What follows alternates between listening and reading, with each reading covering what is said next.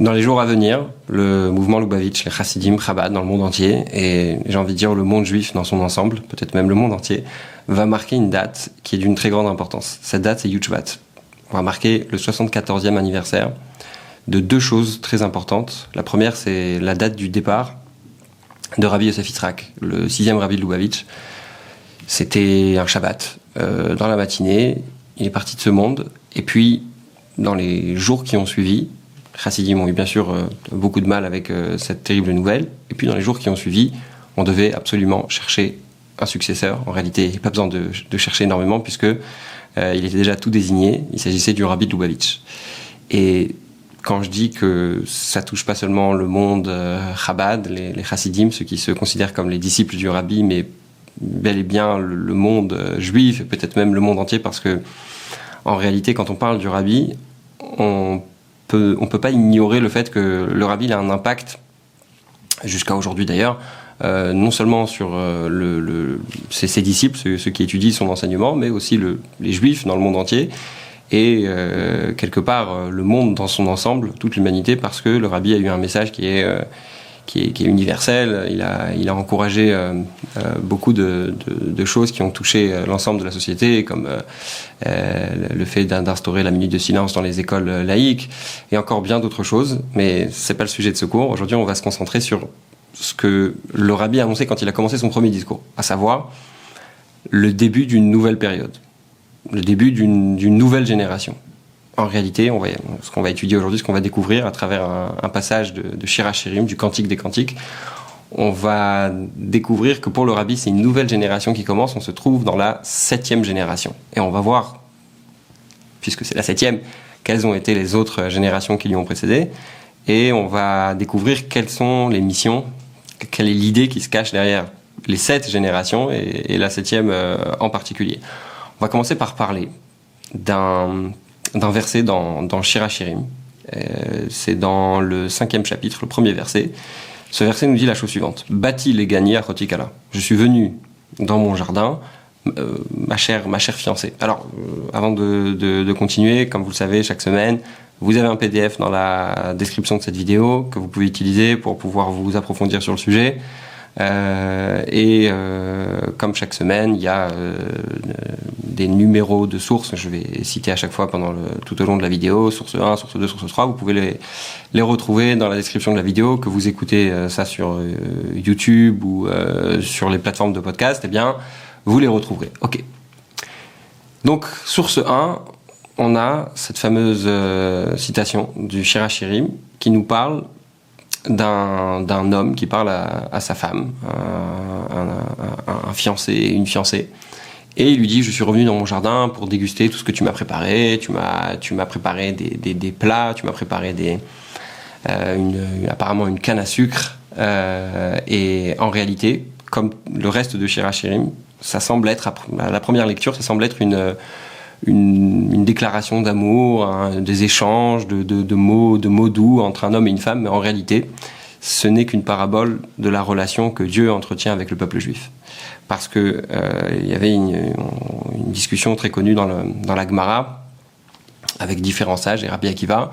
Et puis à un moment donné, on doit définir est-ce que euh, dans le Talmud, est-ce que le livre du Cantique des Cantiques peut être considéré comme étant un livre saint? Comme étant un livre qui fait partie du, du, canon biblique, du Tanakh.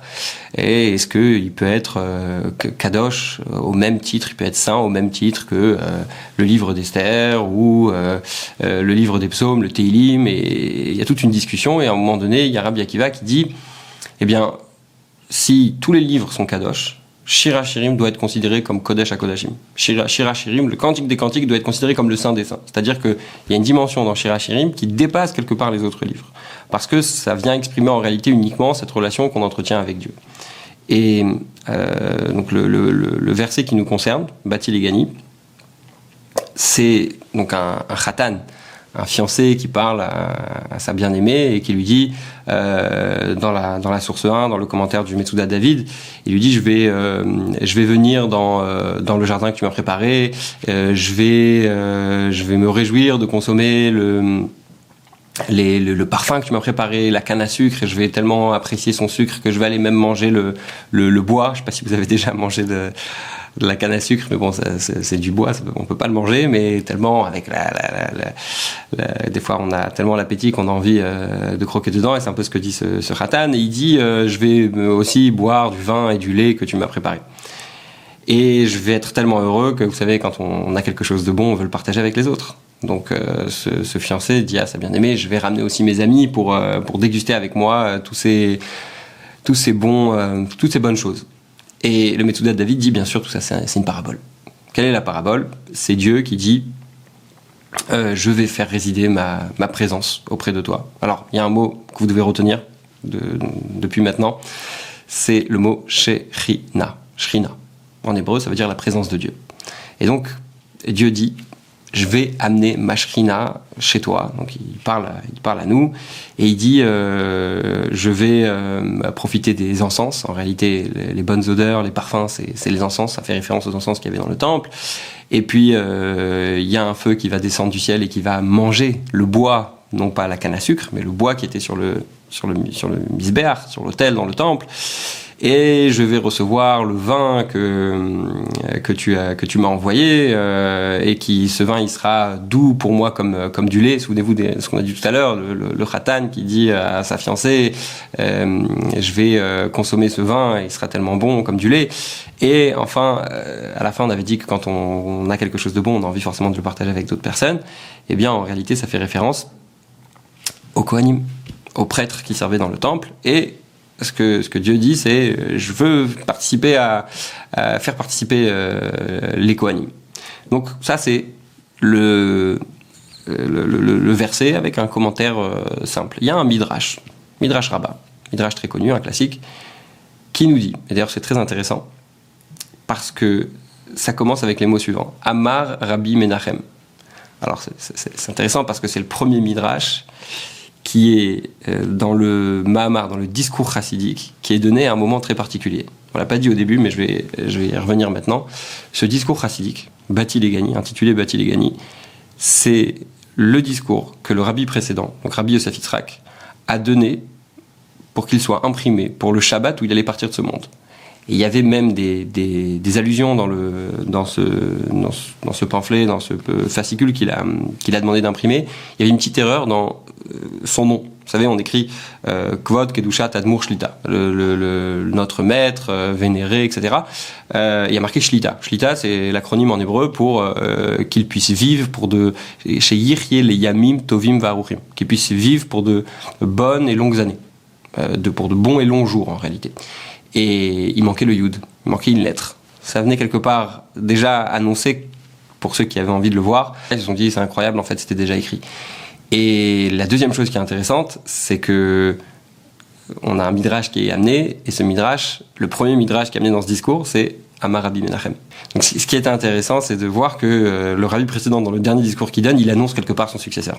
Parce qu'il est en train de dire euh, Amar Rabbi Menachem. Il cite euh, quelque part le nom de, de son gendre qui était, euh, qui était le rabbi. Le prénom de son gendre qui était le rabbi.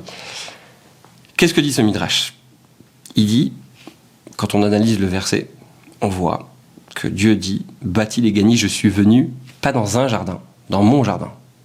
C'est-à-dire c'est un jardin que je connais déjà, dans lequel j'étais déjà présent. Et le Midrash dit donc, parce que, étant donné que ce, ce, ce pasouk, ce verset fait référence au moment du don de la Torah, en réalité, ce que, ce que Dieu dit, je suis déjà venu dans ce monde. J'étais déjà présent dans ce monde. Quand est-ce que j'étais présent? Au moment du début de la création. Pourquoi? Des Ikar Shrina, parce que l'essentiel de la Shrina, hein, l'essentiel de euh, la, la, la, présence divine, elle était, elle était déjà, elle était déjà en, bas. Euh, en réalité, j'ai commencé à donner le détail, je vais, je vais finir maintenant. Euh, le, rabbi précédent, donc Rabbi Yosef c'est le dernier discours qu'il a laissé. Pendant un an, son gendre et son futur successeur a refusé de prendre officiellement les rênes du mouvement Lubavitch. Et puis les, les, les ont beaucoup insisté pour que pour que le rabbi se décide à, prendre les, les, les, rênes. Le rabbi refusait pour différentes raisons. Et puis, à la, date anniversaire du décès de son beau-père, le, rabbi s'assoit dans un, dans un donc dans une réunion chassidique, et puis euh, à un moment donné, euh, il y a quelqu'un qui se lève et qui dit on a envie d'un discours formel. On a besoin que le rabbi euh, prennent les choses de façon formelle, officielle, etc., le rabbi tire un, fascicule qui est sur la table et dit dans le Mahamar que mon beau-père a écrit pour le jour de son départ, il écrit Bati Legani. Et puis là, il y a un, silence, un blanc. Quand on écoute euh, l'audio, c'est vraiment très, très, très, touchant. et le rabbi en, commence à, entamer le, le, Mahamar, ce discours chassidique, avec le, ton traditionnel. vous savez, il y a une, une sorte de forme de chanson avec lequel on, lit le Mahamar. Et il dit Bat, il est gagné là. Et puis là, on entend dans l'audio qu'il y a des bruits de chaises, que tout le monde, parce que quand on écoute un Mahamar, on se lève.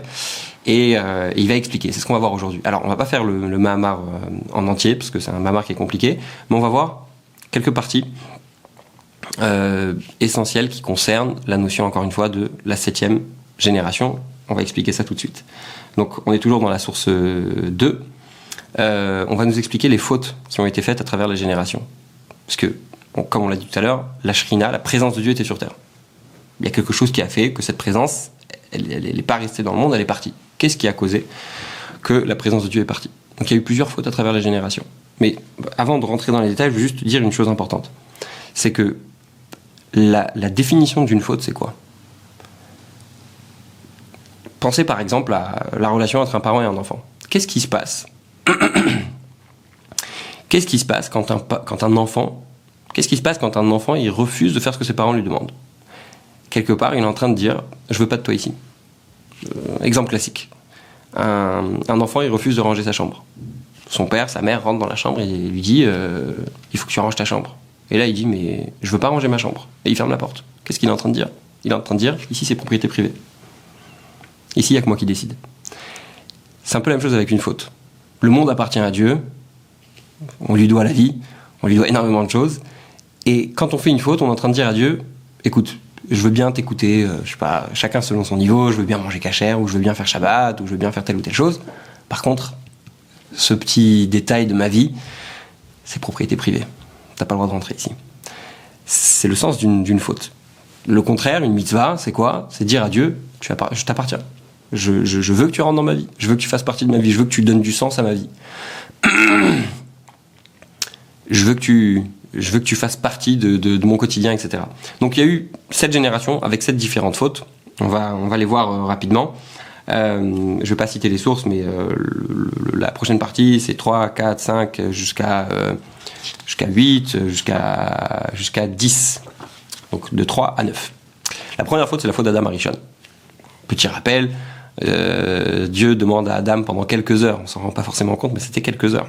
Il a été créé vendredi.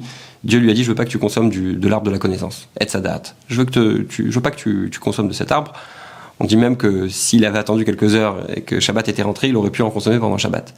Mais malheureusement, le serpent vient se mêler de l'histoire. Euh, il, il, arrive à convaincre euh, Chava de, manger de, l'arbre de la connaissance. Et puis, euh, il arrive à, euh, finalement, euh, Rava convainc son mari de manger de manger de cet arbre.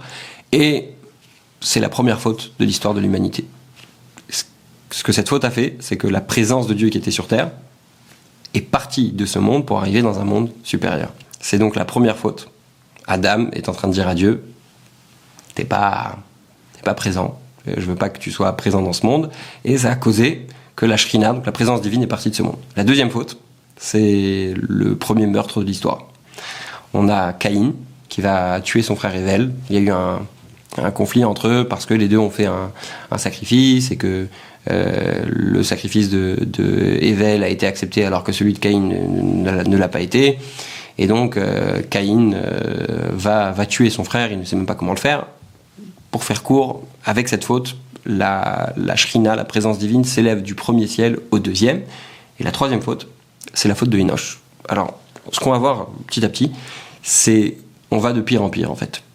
On s'éloigne de plus en plus de Dieu à travers les générations. La, troisième génération, c'est celle de Enoch, et il va commencer à y avoir des, des idolâtres. Donc on va encore une fois dire à Dieu, tu n'as pas ta place sur le monde. Et le fait de, de, de, croire en une idole et de dire mon destin dépend de cette idole ou euh, je vais offrir mes enfants à des idoles, parce que les, les, les idolâtres et le, culte euh, des idoles, c'était quelque chose de, terrible. C'est pas juste euh, le fait d'adorer une idole, ça comprend énormément de, énormément de choses derrière et c'est rejeter quelque part, pas quelque part, rejeter au sens simple une, forme de morale.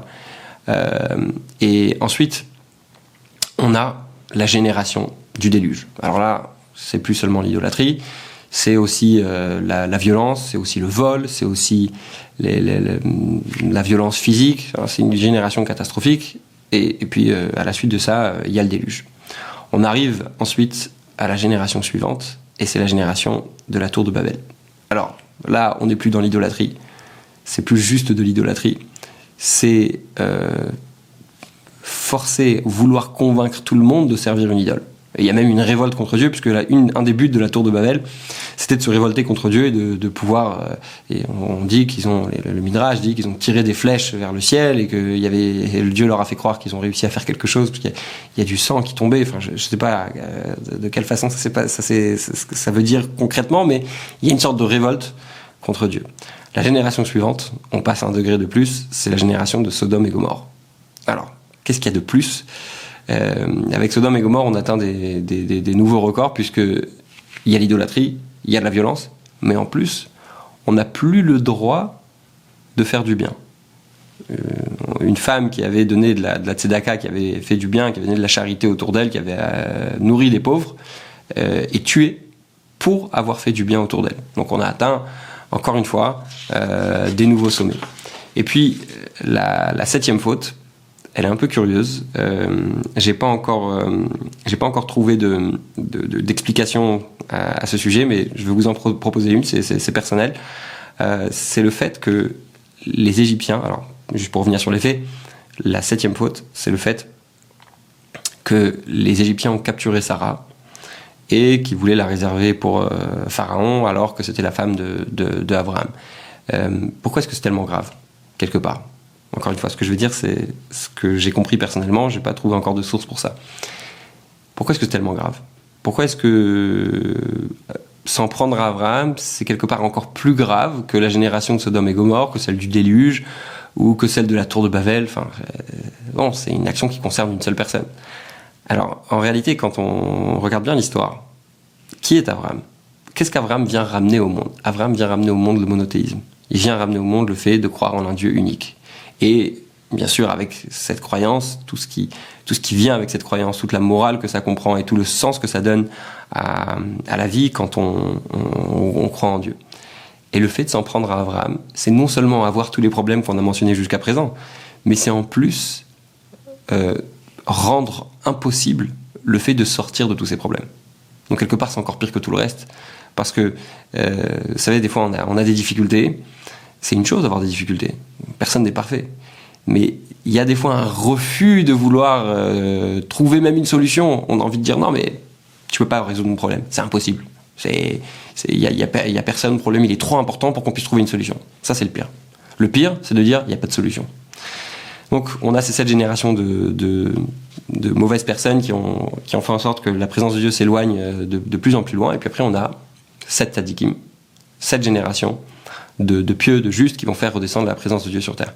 On a Abraham, Yitzhak, Yaakov, euh, Lévi, qui est le fils de Yaakov, euh, Kehat, Amram et Moshe. Donc chacun en sa génération a amélioré le monde, amélioré son entourage, amélioré bien sûr sa personne. Et Moshe, c'est celui qui va refaire descendre la spiritualité sur terre. C'est celui qui va refaire descendre Dieu sur terre au moment ultime, qui est celui du don de la Torah. Et de façon plus concrète, puisque, comme vous le savez, vous n'avez jamais entendu parler d'une expédition euh, pour aller sur le, sur le mont Sinaï, pour euh, aller visiter l'endroit où la Torah a été donnée. Euh, même dans la Torah, c'est écrit Bimshor Hayovel et Mayaluva. Ce qui veut dire, pas littéralement, mais ça veut dire que après le don de la Torah, il n'y a plus aucune sainteté dans le mont Sinaï. Pourquoi? Parce que ça a été un acte de Dieu. Ça n'a pas été un acte de l'homme. En réalité, c'est Dieu qui se révèle. Il y a une force très très grande, mais ça rentre pas dans, sur terre profondément parce qu'il n'y a pas d'effort qui a été fourni pour ça. Par contre, quand quelques temps plus tard, euh, les Juifs vont faire le Mishkan et vont avoir un endroit où, où, Dieu va résider, ça va venir de leur effort personnel et ça, ça va devenir ça va devenir saint. Alors, maintenant qu'on a compris tout ça, euh, ce qui nous intéresse finalement, l'essentiel, c'est pas tellement que la présence de Dieu est partie de ciel en ciel pour, atteindre le septième ciel. C'est pas ça vraiment qui est, important pour nous. Ce qui est important, c'est quoi? C'est le moment où la est partie de la terre, la présence divine a quitté la terre par la faute d'Adam, et le moment où elle est revenue par Moshe. C'est ça ce qui nous intéresse finalement, parce que c'est le moment clé. Et en réalité, euh, c'est ce, que, ce que nous, on doit faire. On est dans la septième génération. Et c'est Moshe à l'époque qui l'a refait euh, descendre sur Terre, et nous, on est la septième génération depuis l'Admorazaken, depuis l'auteur du Tanya. Euh, L'Admorazaken a commencé une nouvelle façon de servir Dieu. Ça, on, a pu en parler dans, le passé. Mais rapidement, pour, comprendre un petit peu de quoi il s'agit, le Tanya, c'est un livre, et c'est un des seuls, pas un des seuls, c'est le seul livre où on a une façon de servir Dieu de façon structurée et de façon réfléchie de A à Z. Il n'y a pas un, autre livre qui, dans lequel on a une possibilité de servir Dieu. Euh, bien sûr, on, peut trouver, s'enrichir de, beaucoup d'enseignements, il y a beaucoup de maîtres, mais la Chassidut Rabad, la particularité, la particularité de la Chassidut Rabad, c'est la possibilité d'amener les enseignements du Baal Shem Tov. On le rappelle, euh, à qui le Mashiach a dit qu'il arrivera, que le Mashiach arrivera lorsque les enseignements du Baal Shem Tov seront connus de tous. Eh bien, euh, on le retrouve essentiellement dans la Chassidut Rabad, parce que c'est la seule qui est capable de, nourrir l'esprit à travers euh, à travers des enseignements qui sont compréhensibles par chacun. Et donc, depuis l'Admorazaken, on a cette génération. Et cette septième génération, elle commence à partir du rabbi, donc à partir de ce soir-là de, de quand le rabbi est en train de dire ce discours, quelque part il est en train de dire c'est le commencement d'une nouvelle ère, c'est le commencement d'un nouveau moment. Alors, vous allez me dire le chiffre 7, d'où on sait que le chiffre 7 il a quelque chose de particulier, parce que on va le voir, le rabbi répète à, plusieurs reprises que les septièmes sont chéris. Alors, quelques, quelques petits exemples, on a dans le, dans le Midrash, dans, dans Midrash Rabbin encore une fois, euh, quelques exemples sur le sujet. Dans les générations, les septièmes sont chéris. Euh, au début de, la Torah, on a euh, la génération d'Adam, et puis sept générations plus tard, on a Hanor. Hanor, c'est le premier tzaddik, c'est le premier juste, le premier pieux. Ensuite, dans les patriarches, pareil, on a dit tout à l'heure que Moshe c'était le septième. On a dans les enfants le roi David, qui est le septième de sa famille. On a ensuite, dans les années, la septième année, c'est l'année de la Shemitah, euh, l'année sabbatique, l'année euh, dans laquelle la terre se repose et on fait confiance à Dieu pour nous envoyer ce dont on a besoin. On a ensuite, euh, dans, dans, les jours de la semaine, le septième jour de la semaine, c'est le Shabbat. Et la Torah dit clairement, Dieu a béni le septième jour. Et dans les mois de l'année, le septième mois de l'année, c'est le mois de Tishri. On sait que le, le, mois de Tishri, ça semble être le premier mois de l'année, puisque c'est le, mois dans lequel Dieu a créé le monde. Mais on sait aussi ce que le Talmud nous dit que quand euh, euh, Dieu a fait sortir le peuple juif d'Égypte, eh bien, il a choisi un autre mois. On le voit dans la paracha de cette semaine, d'ailleurs, parachat Bo, Achodesh Azelachem Rosh Chodashim, que le mois de Nissan s'appelait le premier mois de l'année. Ce qui fait que le mois de Tishri devient le septième. Et le mois de Tishri, c'est un mois tout à fait particulier. C'est le mois le plus important dans le calendrier juif, puisque euh, on, l'appelle le Achodesh Ashvi. Shvi en hébreu, c'est la même étymologie que le mot Sova, qui veut dire le fait d'être rassasié. Et c'est le moi qui est lui-même rassasié et qui est masbia, qui rassasie toute l'année avec ses forces. N'importe quel juif euh, sait bien qu'il va tirer toute sa, toute sa force de Rosh Hashanah, de Yom Kippour et, de, et toute sa joie pour, tout au long de l'année de, de Simchat Torah. On arrive maintenant à la deuxième partie de ce cours. Euh, ce qu'il faut bien comprendre, on a dit que les septièmes étaient chéris, que les septièmes étaient spéciaux. Très bien. Qu'est-ce qui s'est passé exactement? Qu'est-ce que Dieu il a fait? Il a, il a vu qu'il y avait des gens bien, il s'est dit bon, les gens bien, on va les mettre euh, à la septième place? Non, c'est pas ça l'idée. L'idée, c'est que le fait juste d'être septième, ça rend spécial. Le fait juste d'être septième, ça donne des forces particulières. Alors, ce que le rabbi va dire ici, et c'est l'idée essentielle dans la deuxième partie de ce cours, c'est de dire que pour être septième, il faut qu'il y ait un premier. Et que le septième doit avoir de la reconnaissance envers le premier. D'ailleurs, il y a un moment dans la Torah où, où Moshe se compare à Abraham. Moshe c'est le septième, Abraham c'est le premier. Et Dieu lui dit, écoute, faut que tu restes à ta place. Ne te tiens pas dans la place des grands. Bemakom gdolim malta amod. Moshe doit se rappeler du comportement d'Abraham. Et nous aussi, on est les septièmes, et on doit se rappeler du comportement d'Abraham et prendre son exemple. pour comprendre comment on doit suivre le chemin d'Abraham, le rabbi va faire une comparaison entre la, façon, la méthode d'Abraham pour servir Dieu quelque part, et celle de Rabbi Akiva. Alors, quelle est la différence? On va comprendre la différence à travers deux histoires. là, on va comprendre que quand on raconte des histoires dans la Torah, il y a toujours énormément de profondeur. C'est pas juste des histoires, il y a un véritable enseignement derrière, très très très profond. Alors, euh, c'est une histoire très connue. Euh, Abraham avait son papa, qui s'appelait Terrar, qui avait un magasin d'idoles. Et puis un jour, euh, Terrar devait s'absenter, et il, a, il a dit à Abraham s'occuper du magasin. Et puis, Abraham s'occupe, il reçoit une femme qui, qui, amène un plateau avec de la farine et qui lui dit c'est pour offrir à une des idoles. Donc lui dit il n'y a pas de problème. Et elle lui dit mais place-le devant, devant l'idole. Et Abraham, à ce moment-là, il doit se dire c'en est trop. Euh, non seulement je dois m'occuper du magasin, mais en plus je dois donner moi-même aux, idoles. Il prend un, bâton et il se met à casser toutes les idoles qu'il y a dans le magasin et il va remettre le bâton entre l'une des plus grandes idoles qu'il y a dans la pièce.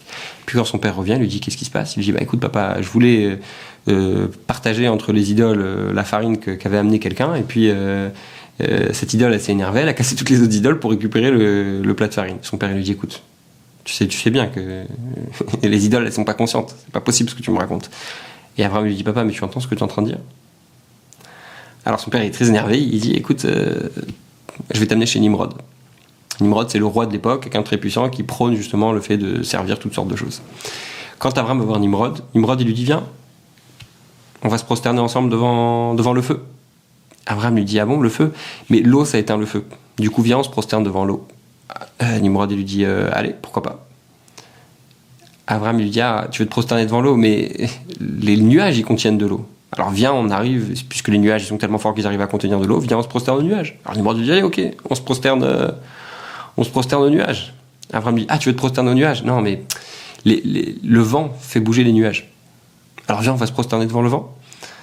Alors Nimrod dit Ok. Abraham dit Ah, tu veux te prosterner devant le vent? Je sais, ça fait long. tu veux te prosterner devant le vent? Mais le vent, il n'arrive pas à faire bouger les hommes. Donc les hommes, ils sont plus forts que le vent. Donc viens, on se prosterne devant les, devant les, devant les hommes. Et là, Nimrod, il en peut plus, il dit écoute, moi je me prosterne au feu, euh, tu veux pas Il le jette au feu. Et Abraham est jeté dans une fournaise, et euh, Dieu merci, il arrive à, s'en sortir, il est jeté dans cette fournaise, mais la fournaise ne l'atteint pas. Et euh, ça, c'est pour Abraham. Qu'est-ce qu'on voit de cette histoire? Abraham avait une mission. Sa mission, c'est de faire reconnaître le bon Dieu par l'ensemble de l'humanité. Et pour accomplir cette mission, il était prêt à aller au feu. Imaginez un petit peu ça. C'est un affront contre, contre un roi. À l'époque, dans les pays où il y a un roi, on en est euh, conscient aujourd'hui, mais euh, pour, pour, être euh, dans un pays où on n'a pas de, roi, parler comme ça devant une puissance aussi forte, c'est quelque chose d'extrêmement dangereux. Et il y avait certainement du monde autour, c'était pas pas une chose simple à faire. Mais simplement, Abraham avait une mission, et pour cette mission, il était prêt à tout. La deuxième chose, c'est Rabbi Akiva. L'histoire de Rabbi Akiva, c'est que malheureusement, à la fin de sa vie, parce qu'il a enseigné la Torah, il a été, euh, il a été mutilé, on lui a fait beaucoup de mal, et jusqu'à, la mort. Alors qu'il était en train de mourir dans d'atroces souffrances, arrive le moment du schéma. Et Rabbi Akiva fait le schéma, et il se met à rire en même temps qu'il fait le schéma. Alors, il y a euh, de Strophos, un mécréant qui était devant lui, qui lui dit Dis-moi, soit tu es sorcier, soit tu, négliges la, souffrance. Comment est-ce que tu peux faire une chose pareille? Et Rabbi Akiva lui dit Écoute, je suis ni sorcier, ni je néglige les souffrances. Par contre, je peux te dire une chose c'est que toute ma vie, j'ai lu un verset dans la Torah qui dit Tu aimeras Hachem, ton Dieu, de tout ton cœur, de toute ton âme et de tout ton argent. Et lui dit Dans ma vie, j'ai servi Dieu de tout mon cœur. J'ai servi Dieu de tout mon argent. Par contre, j'ai jamais eu l'occasion de servir Dieu de toute ma vie. Et toute ma vie, j'ai attendu de pouvoir le servir avec ma vie. Ça veut dire donner ma vie pour avoir étudié la Torah, parce que juif, euh, pour avoir enseigné la Torah. Et cette phrase de Rabbi Akiva est très importante, parce que Rabbi Akiva, il cherchait justement à donner sa vie. Et le Rabbi dit ça, c'est pas une chose qui qu'il faut rechercher. Il faut pas rechercher à, se faire souffrir ou à donner sa vie pour Dieu. Non, on a une mission. Cette mission, il faut la faire jusqu'au bout. Et il faut donner sa vie, pas au sens, pas forcément au sens euh, propre, mais il faut faire le maximum d'efforts pour pouvoir faire cette mission, mais pas donner sa vie. Et ça, c'est euh, l'exemple qu'on doit prendre de, de, Abraham. Qu'est-ce qu'a fait Abraham? Cette histoire qu'Abraham recevait des gens au milieu du désert, qu'il leur donnait à manger, et puis quand ils finissaient de manger, il leur disait mais vous pensez que vous avez mangé de ce qui m'appartient? Pas du tout, vous avez mangé de ce qui appartient à Dieu et maintenant il faut le remercier. Et ça c'était une des façons euh, euh, d'Abraham qui lui a valu d'être tellement grand que quand Moshe encore une fois dit à Dieu je, me compare avec Abraham, Dieu lui dit non non, Abraham euh, il, est, il, est, il, est, il est plus fort que toi. Alors après quand on entend tout ça on se dit forcément mais je suis ni Abraham, ni Moshe, ni Rabbi Akiva. Je, j'ai pas, je peux pas atteindre, atteindre tous ces niveaux. C'est trop difficile. Alors ici, il y a un, un, passage où le Rabbi dit non, c'est accessible à chacun et que chacun doit se poser la question tous les jours et même euh, les, les, les, ceux qui sont dans les niveaux les plus bas. Euh, ici, le fameux passage du Talmud qui dit chacun doit se demander ma taille, ma saï, ma Quand est-ce que mes actions vont atteindre les actions de mes, de mes ancêtres des, patriarches. Et il raconte l'histoire de, la prophétesse de Dvora. Vous savez que dans l'histoire du peuple juif, il n'y a pas toujours eu que des, que des hommes qui ont, qui ont régné, qui ont guidé le peuple juif. Il y a eu une femme qui s'appelait Dvora. Et euh, il y a une question que, le Tana d'Eveliaou pose. Il dit, je comprends pas. À cette époque-là, il y avait Pinchas. Pinchas, c'est un homme qui est devenu Cohen on peut pas devenir Cohen. Aujourd'hui, euh, vous pouvez pas faire de formation pour devenir Cohen. Soit on, on est dans une famille de Kohanim, de père en fils, depuis euh, Aaron, le frère de Moshe, soit on peut pas être Cohen. C'est impossible. Et pourtant, Pinchas l'est devenu. Pour, ses actions, pour son, comportement exemplaire. Et on arrive dans une génération où il y a un homme comme Pinchas, qui est très âgé, qui, qui a vécu à la même époque que Moshe Rabbeinu, et, puis on a une femme qui s'appelle Dvora, qui certes a de grandes qualités, mais c'est Pinchas. Pourquoi est-ce que Pinchas n'a pas été, euh, en ce temps-là, le, guide du peuple juif? Pourquoi est-ce que c'est Dvora qui a, a, eu le mérite de guider le peuple juif? Et la réponse que donne le Théâtre de c'est de dire que, en réalité, Dvora, quand son mari allait à, Shiloh, c'était là où se trouvait le temple de l'époque, le Beth Amikdash, le Mishkan euh, fixe de, Shiloh, euh, elle lui donnait des mèches, elle préparait des mèches alors, je pense que cette histoire, elle vient, elle vient exprimer la, ferveur et, la sincérité de Dvora. Elle préparait des mèches avec beaucoup, beaucoup d'attention. Elle disait à son mari, il faut que les mèches elles soient grandes pour que la, la menorah elle puisse faire beaucoup de lumière, etc.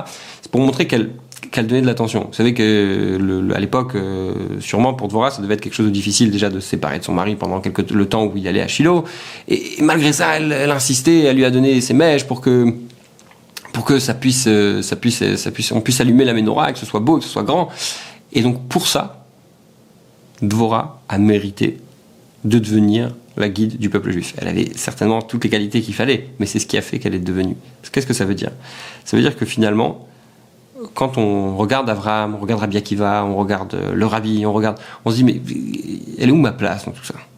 Mais en réalité, ce que le Rabbi est en train de dire ici, c'est que encore une fois, la septième génération on est choisi.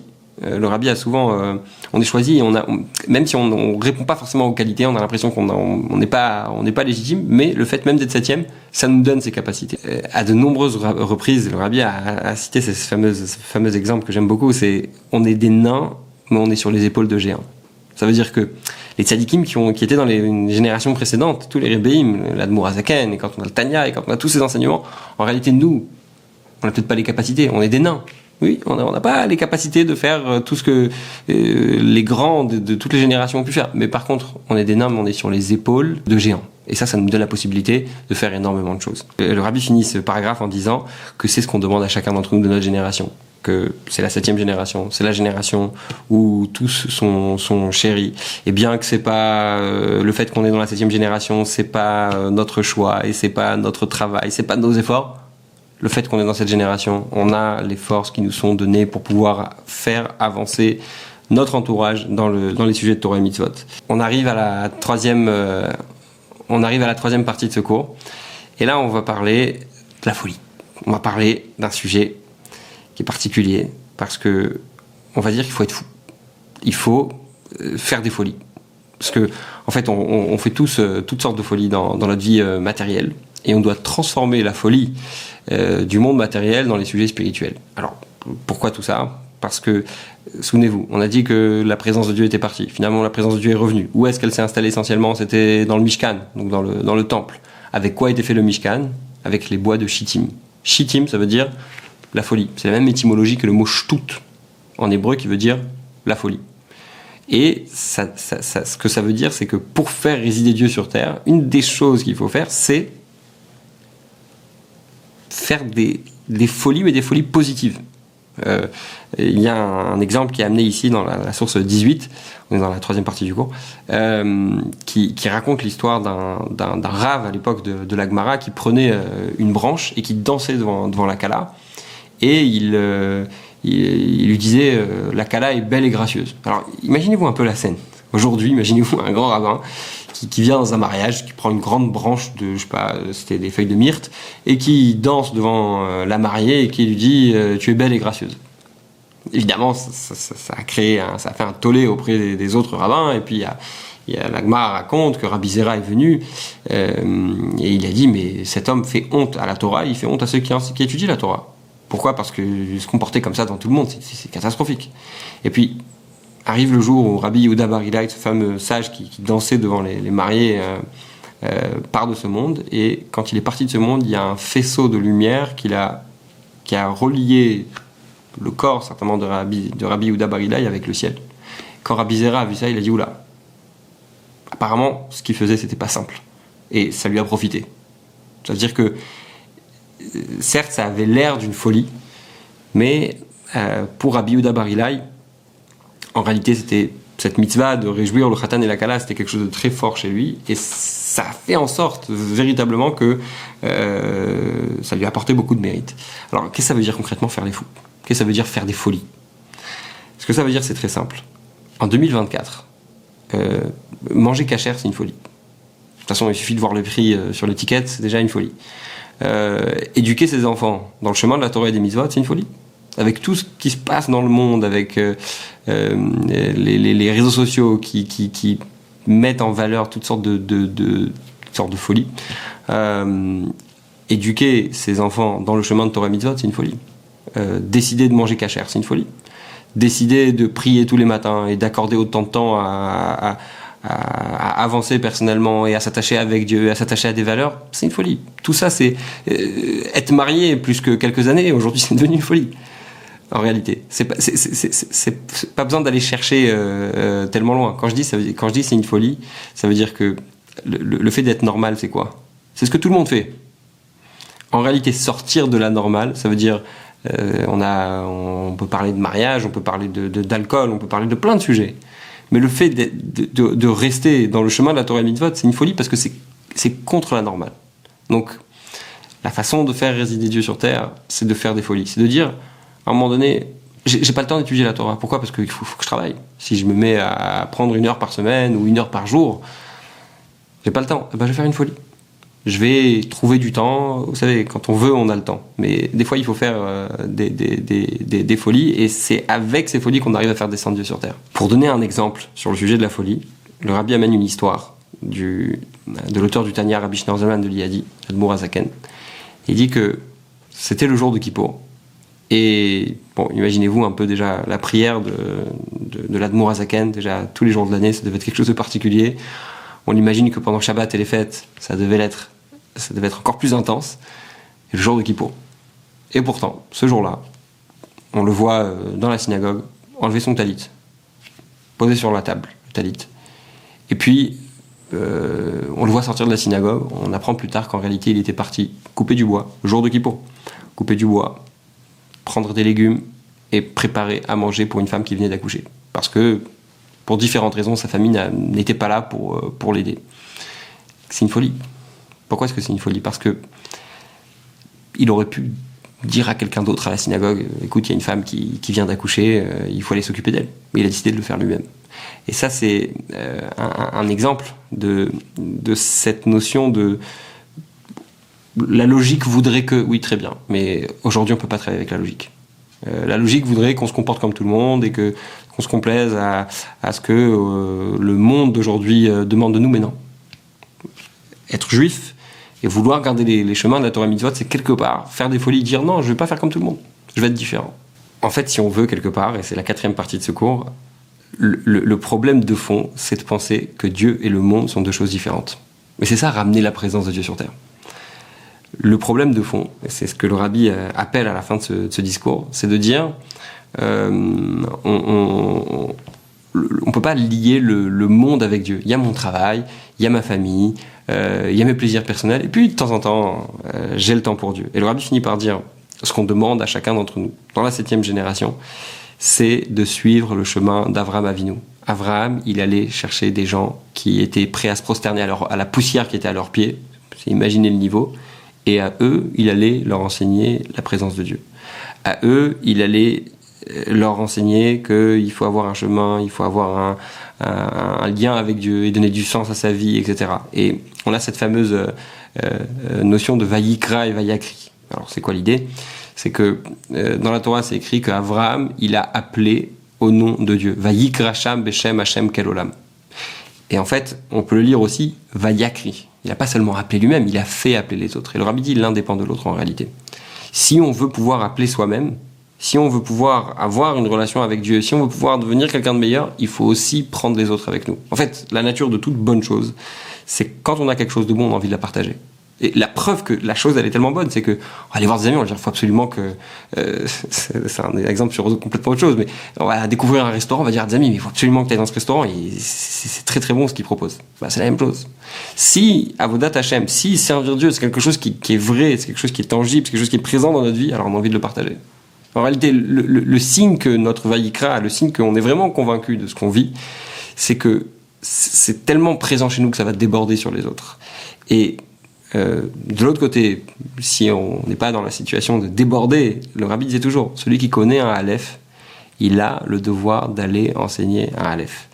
Et euh, on, doit s'assurer que l'autre, encore une fois, souvenez-vous de ce qu'on a dit tout à l'heure, le problème d'aujourd'hui, c'est qu'on pense que le monde et Dieu, c'est deux choses différentes. Il y a Dieu, c'est une fois par an, ou une fois par semaine, ou, une fois par jour ça peut toucher des gens même qui disent que Dieu il est présent dans ma vie, mais une fois par jour. Je fais la tuila, je mets les tulines, ou je mange cachère ou quoi. Mais non, en réalité, il doit être présent à chaque moment. Faire comprendre, parce que la suite du verset, la suite du pasouk, où Abraham fait connaître Dieu, il fait pas connaître le Dieu du monde, il, faut, fait connaître le Dieu monde.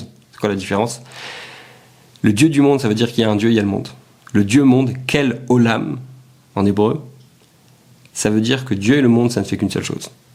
Ça veut dire que dans chaque et ça c'est le but de la chassidoute en réalité, c'est d'expliquer comment dans chaque chose qu'il y a dans notre vie, dans, une table, dans un téléphone, dans chaque objet qu'on a autour de nous, il y a la présence de Dieu.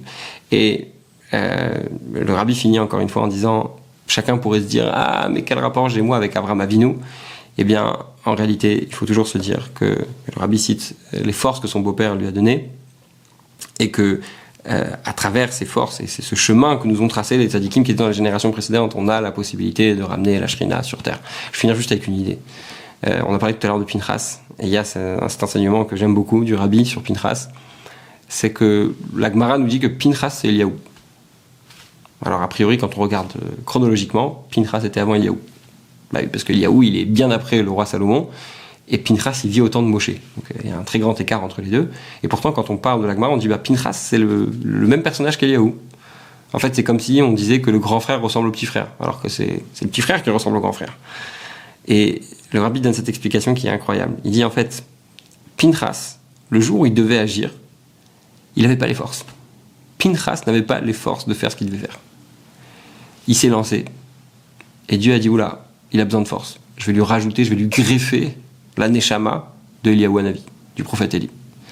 Et ce que ça veut dire, c'est que quand on a une difficulté et qu'on se dit, je, je vois pas comment techniquement c'est possible. Je vois pas comment techniquement c'est possible. Je vois pas comment je vais pouvoir arriver à faire cette chose. J'ai ni les capacités intellectuelles, j'ai ni les capacités physiques, chacun selon son niveau. On se dit, c'est pas possible, je vais pas pouvoir. Et le secret, c'est de dire, si la situation s'est présentée devant toi et si tu t'es retrouvé dans telle et telle circonstance, c'est que Dieu a envie que tu agisses. T'as pas la force, mais si Dieu l'a mise en toi, c'est que il va te la donner la force. Certes, tu l'as pas, mais quand tu vas te lancer dans l'eau, finalement, tu vas avoir, tu apprendras à nager tout seul.